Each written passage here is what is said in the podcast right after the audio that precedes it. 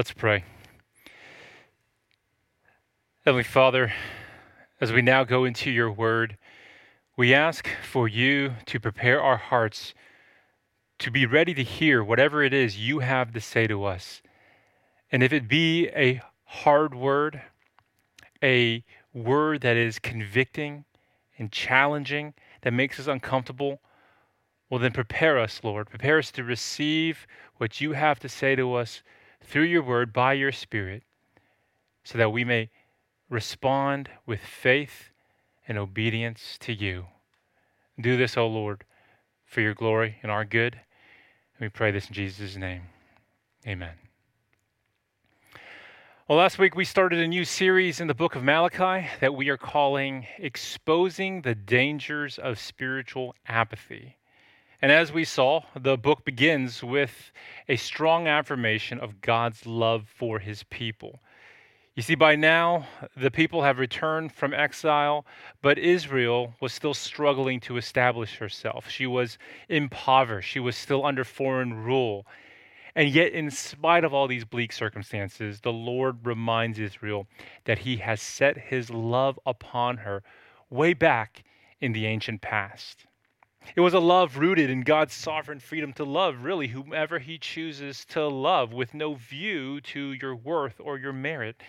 And so, if He sets His love on you before you're born, before even the foundation of the world, with no consideration of your worthiness or your goodness, then you know for certain that His love is secure.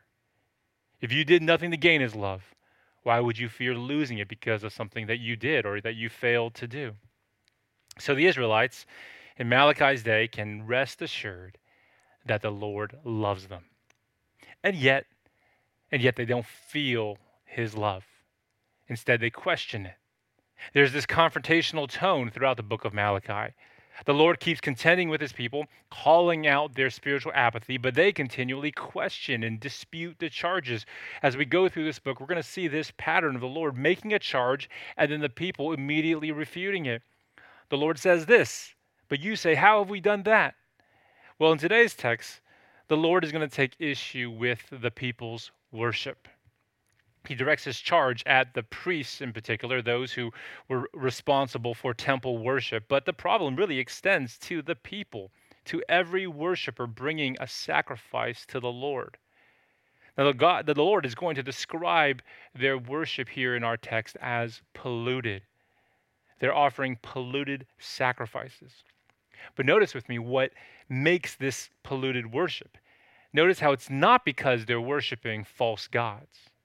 You see, other prophets in their books will call out Israel for their spiritual adultery, for chasing after false gods, for, for bowing down to idols.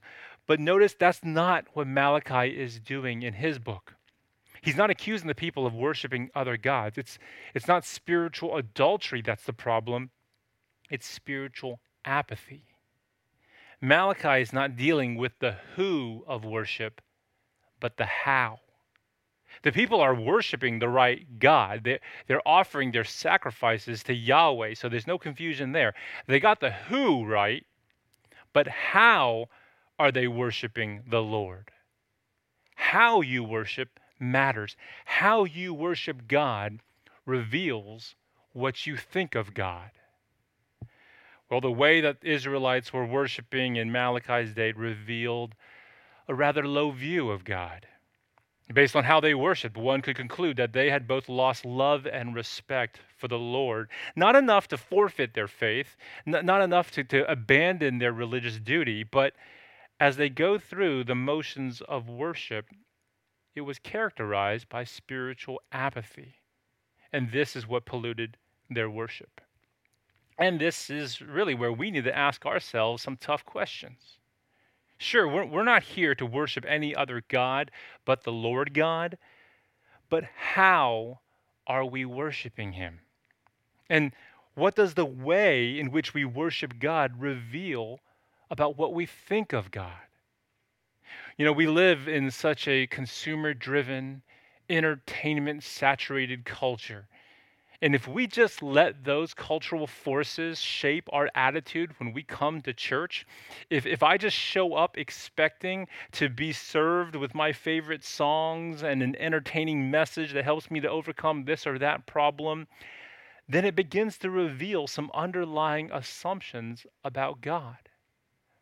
The, that attitude reveals that the God whom I worship is merely a, a personal God who serves my needs and, and who's, who's here to keep me entertained.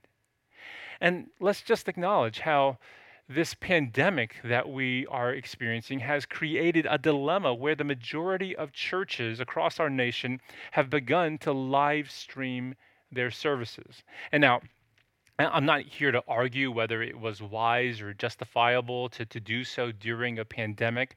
I think a pandemic brings some unique circumstances that, that call for some unique solutions. So th- that's not my point. My only point is that if the how of your worship consistently involves sitting by yourself in your room, staring at your screen, which, by the way, is the same screen you use to watch Netflix, then it's no shock if your view of the Lord begins to resemble a personal God here to serve your needs and to keep you entertained.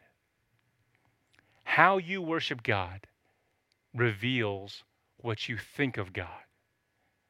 And for the Israelites in Malachi's day, their worship of the one true God devolved into polluted worship. And that polluted worship was very revealing. So as we're going to see in our text, we're going to we're going to learn three things about polluted worship. First, what polluted worship expresses about our God. Second, what polluted worship exposes about our hearts. And third, what polluted worship embezzles from our King. So let's begin by considering what polluted worship expresses about our God, or at least about our particular vision of God. In our text, Malachi is greatly concerned with temple reform. He's calling out the priests for their laxness, laxness in allowing worshippers to offer unfit sacrifices to the Lord. They were desecrating the holy altar in the holy temple of the holy God.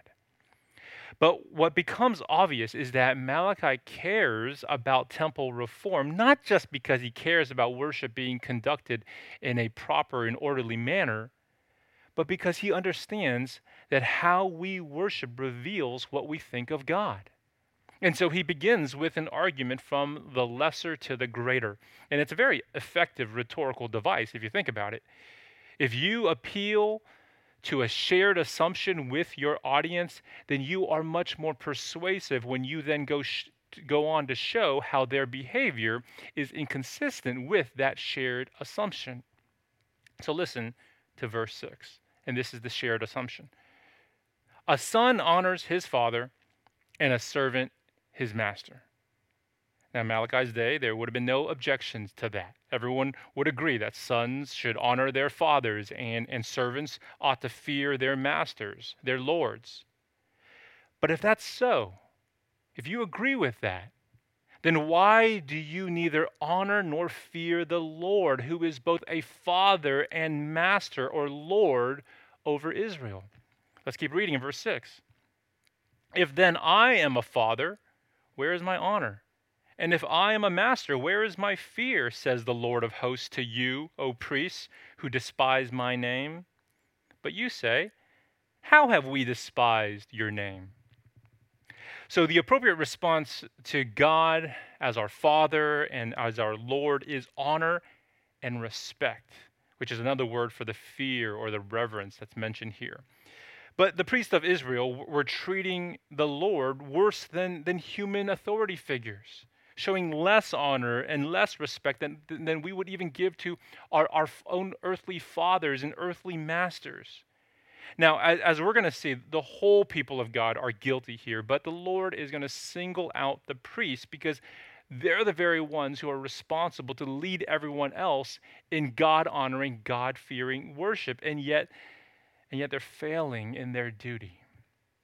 Now, the priests appear to be clueless as to how they're failing because they immediately question how they've despised the name of God. I think that just goes to show how blind we can be to the ways in which we dishonor God in our worship.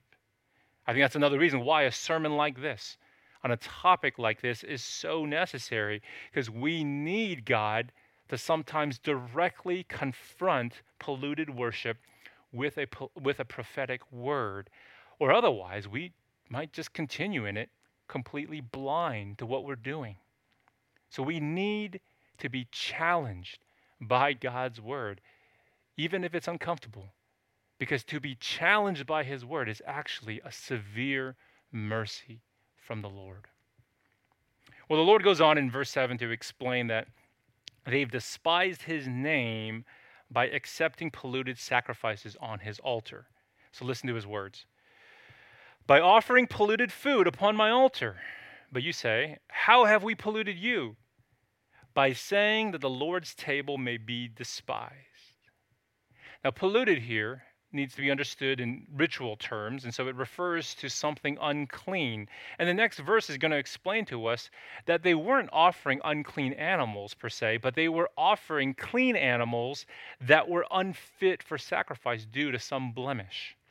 Mosaic law required that the animals that you sacrifice need to be free of any physical blemish. And in Leviticus chapter 22, the law specifically prohibited the offering of blind, lame, and mutilated animals.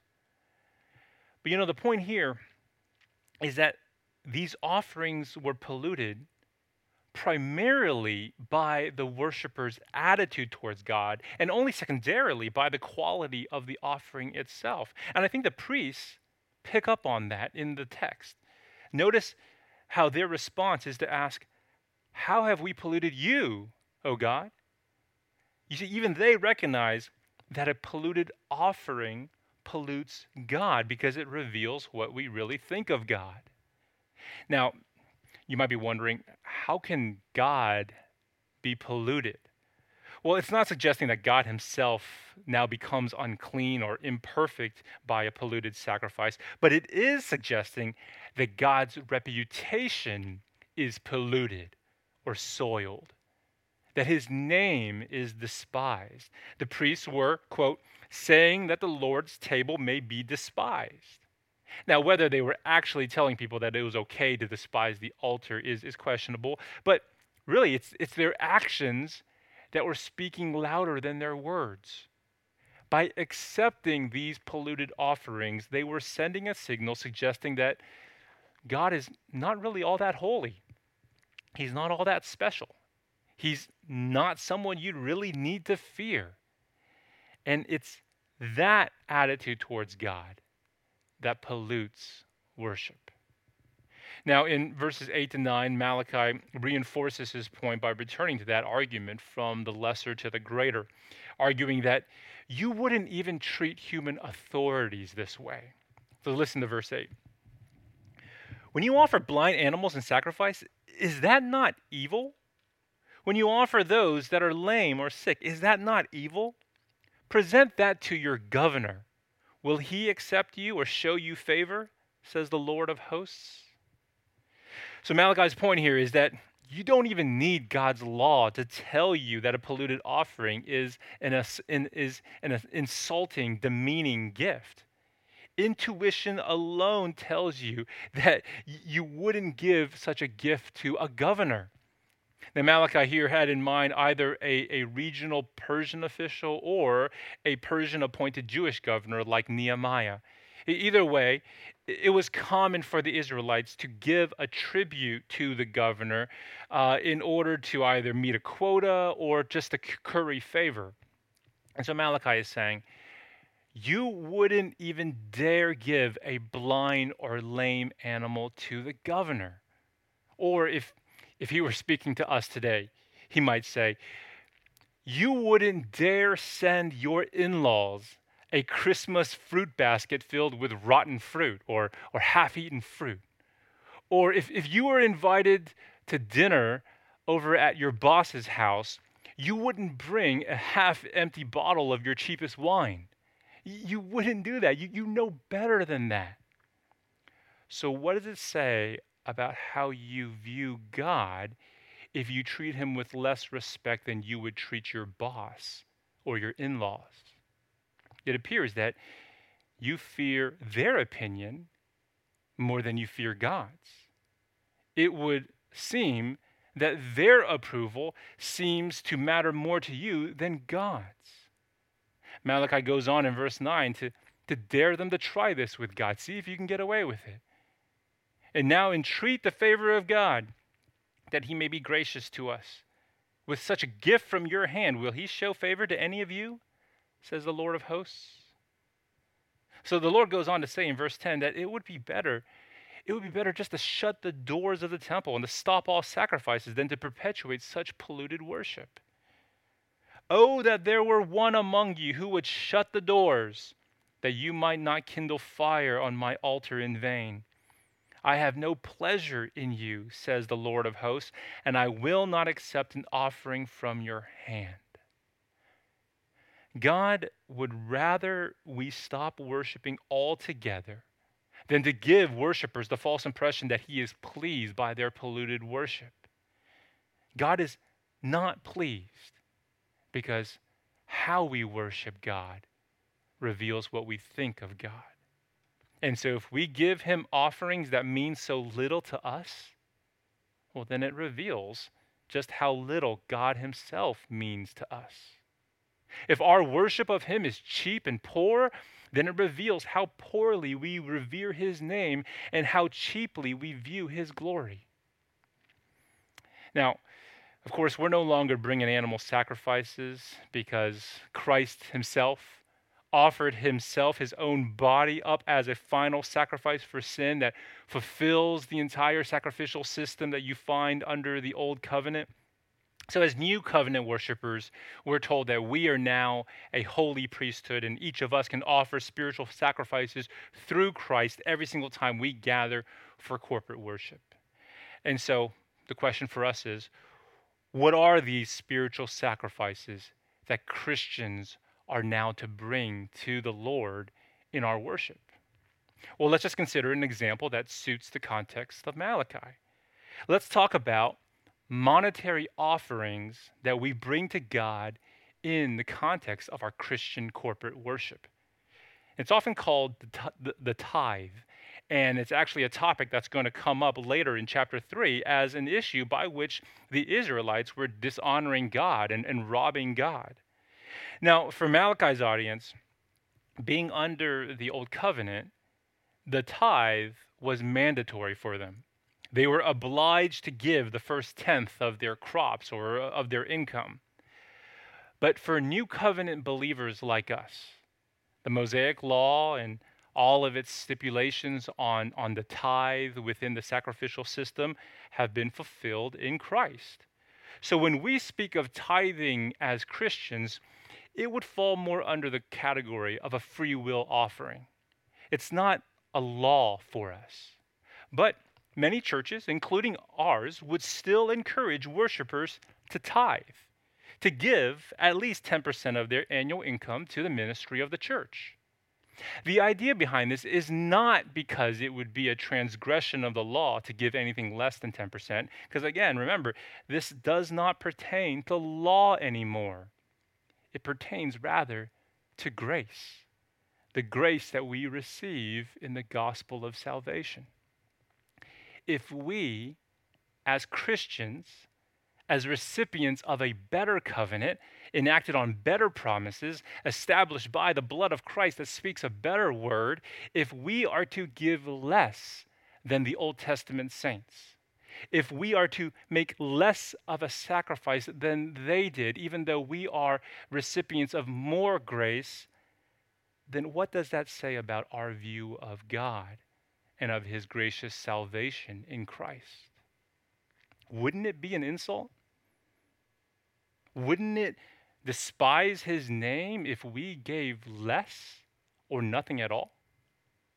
How we worship God reveals what we think of God. And so, how we give back to God out of the resources that He's already given to us reveals what we think of Him and His grace to save us and sustain us, His grace to provide our daily bread and to provide for our every need. Imagine with me. Imagine if you owed millions of dollars in debt to a lender, a, debt you know that you could never repay. But imagine if, if he just graciously forgave your loan and, and set you free from under, under the, the mountain of, of crippling debt. If you would instinctually bring to your lender as nice of a gift of gratitude as you could afford, even knowing that it's just a microscopic fraction of what you truly owe, then what does that reveal about you? What does that reveal about what you think of God and His forgiveness if even the topic of giving and tithing makes you uncomfortable? Friends, if the Word of God is making you uncomfortable, well, just remember it's a severe mercy. God is trying to expose something in your heart in order to heal it. And that leads to our second lesson we saw how polluted worship expresses what we think about God, it also exposes what we feel about God. Let's consider what polluted worship exposes about our hearts. And, and let's be clear here it's what's in our hearts that matters most to God. You see, human authorities, like, like the governor mentioned in verse 8, they're going to focus on the gift itself because you know th- that's all they can focus on. They, they care about the quality and the quantity of what you bring because they can't read your heart.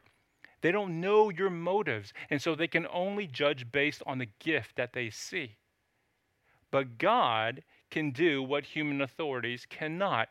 He can see your motives and so he's more concerned with the quality of your heart than the quality of your gift that's important for us to stress because I know at first glance when you read this text, Malachi makes it sound as if God's main concern is to receive the highest quality goods.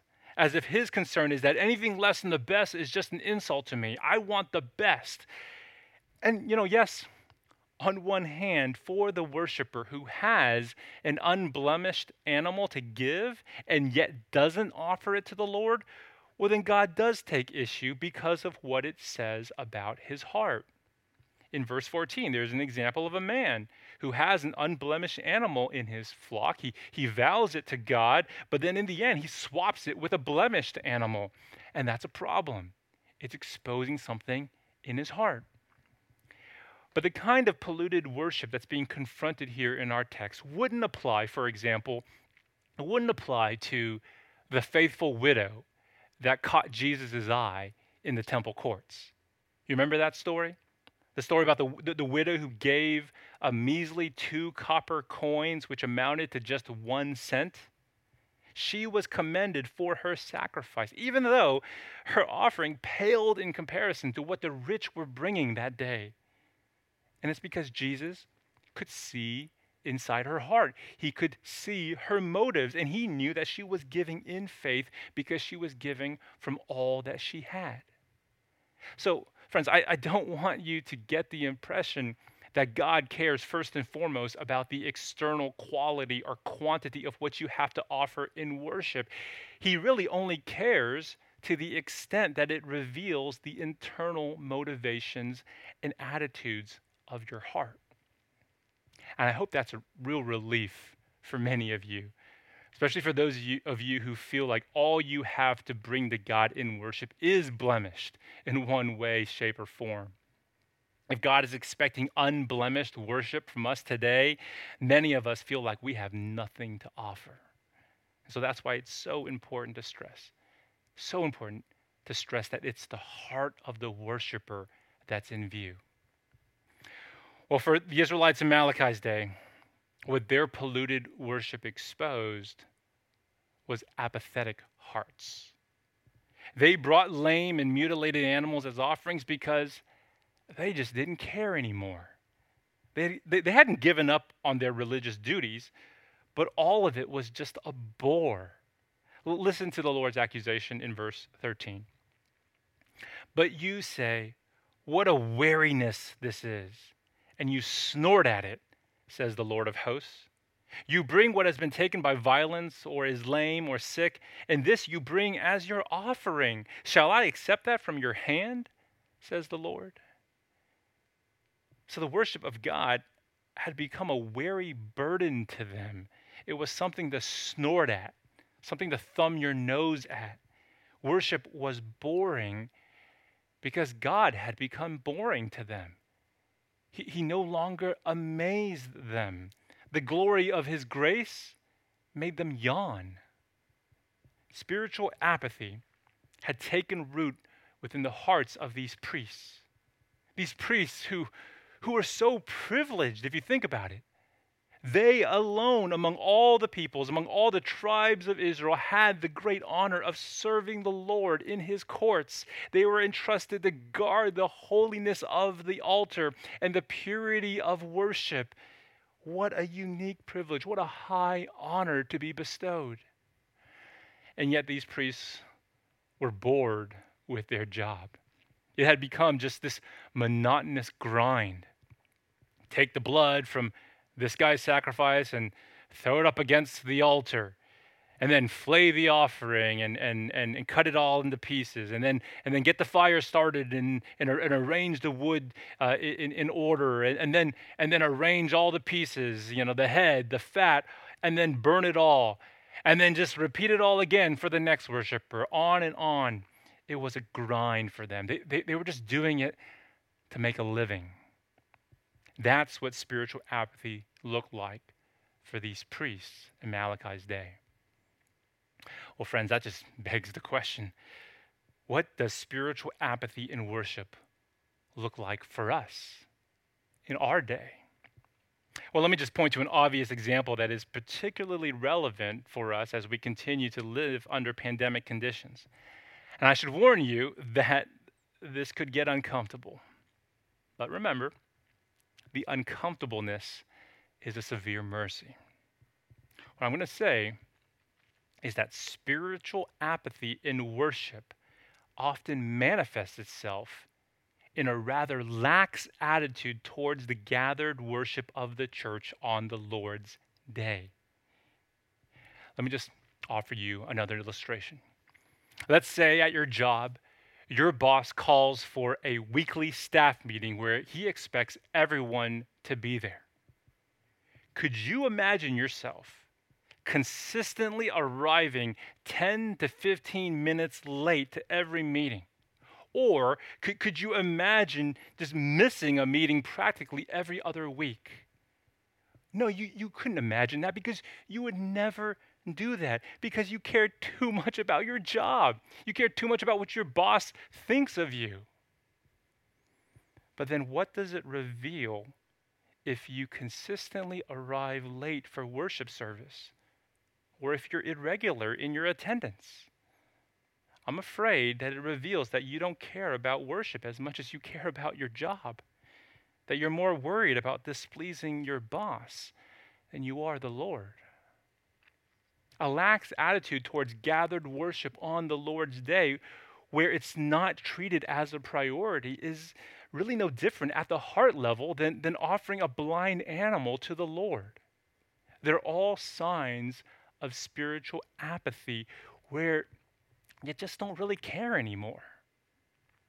And, and think about what actually takes place within a worship service if you consistently grumble because the songs being led are, are not your favorite songs, or if the truth of God's word or the glory of his gospel being proclaimed in the service no longer moves you anymore, if you're just there, going through the motions, then is that not similar at the heart level to offering a lame or sick sacrifice to the Lord?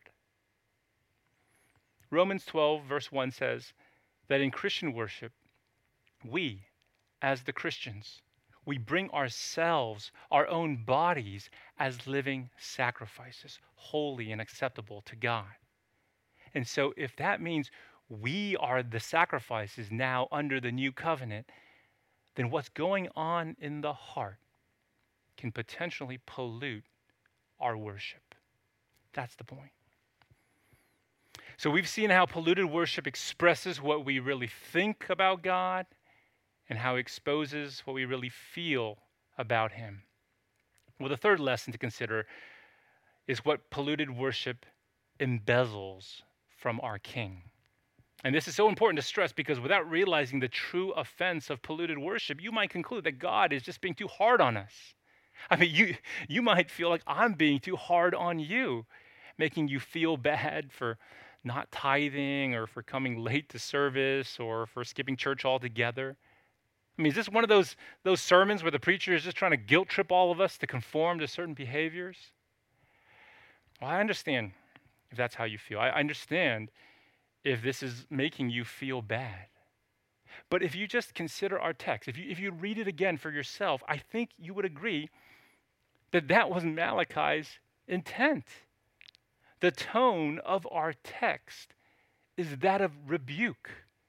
It's intended to rebuke us, it's intended to make us feel bad, which really fits the severity of the entire situation, considering what polluted worship takes from God.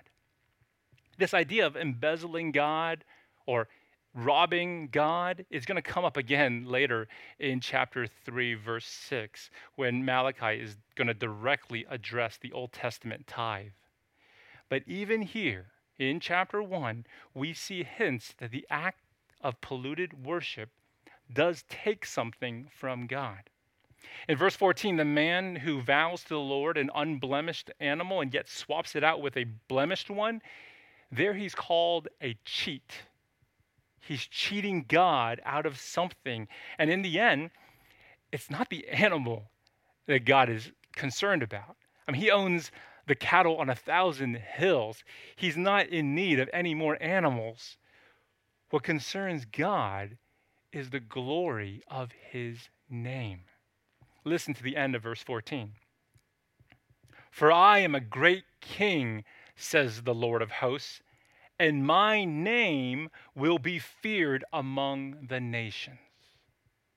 So God's intent is for his name to be feared revered and worshiped among the nations.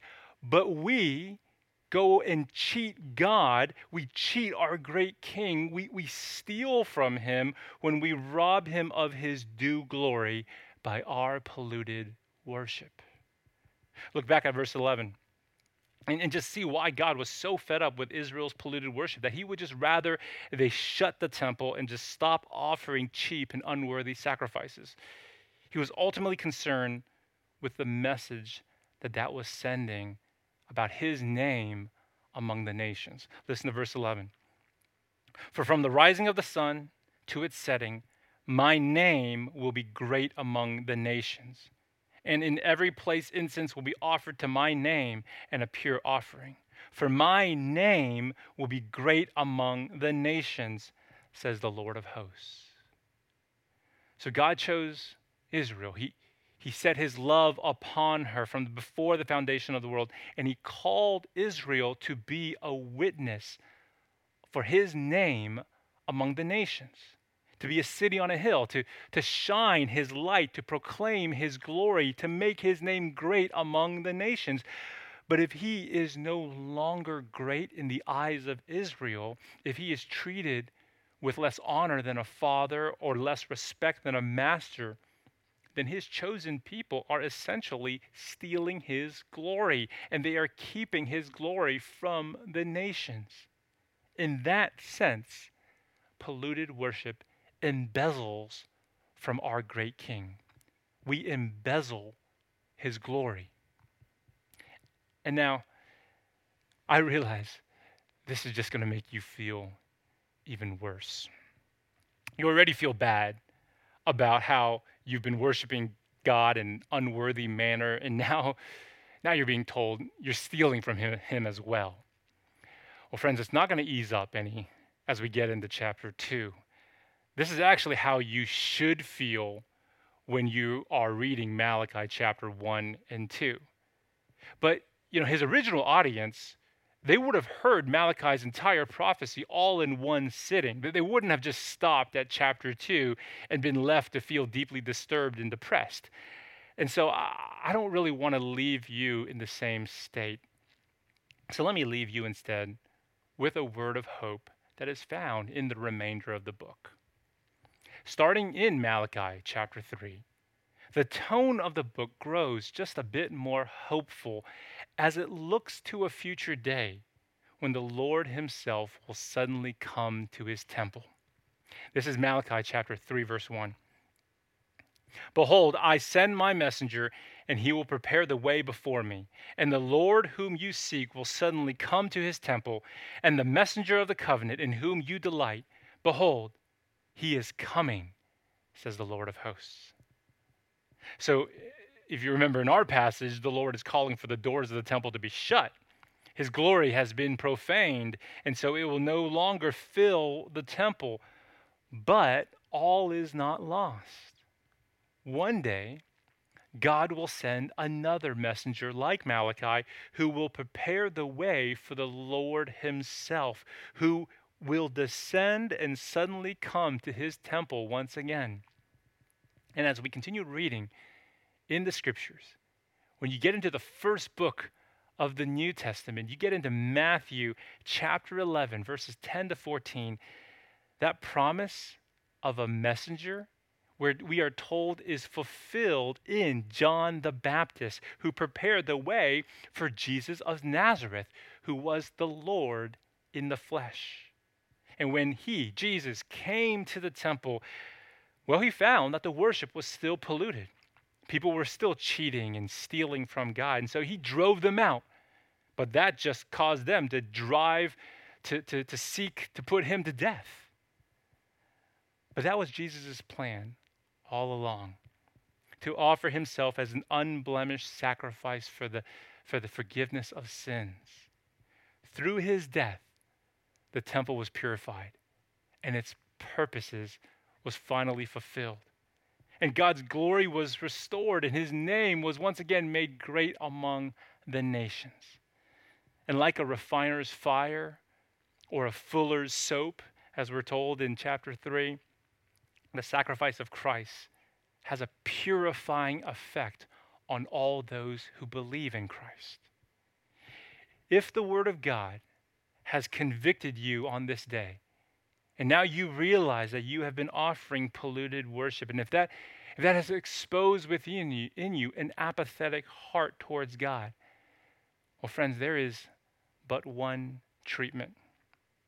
An apathetic heart is a cold and hard heart, and, and it can only be warmed and softened by fire, the refiner's fire, which is really the love of Christ expressed through the sacrifice of Christ for us.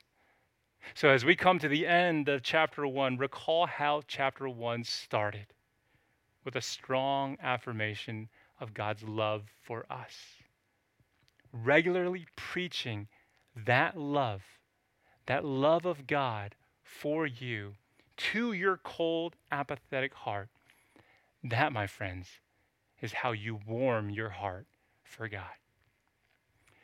Father, thank you for your word this morning.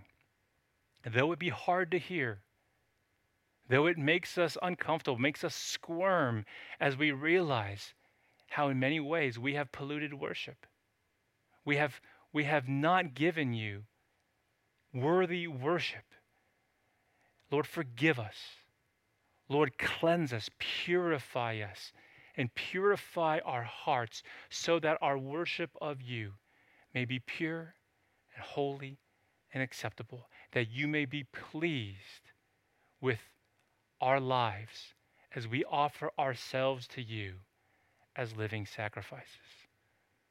O oh Lord, do this for the sake of your glory, that your name may be known as great, not just in our lives, not just in our homes, not just in our church, but to the ends of the earth. Oh Lord, we pray all this in Jesus' name. Amen.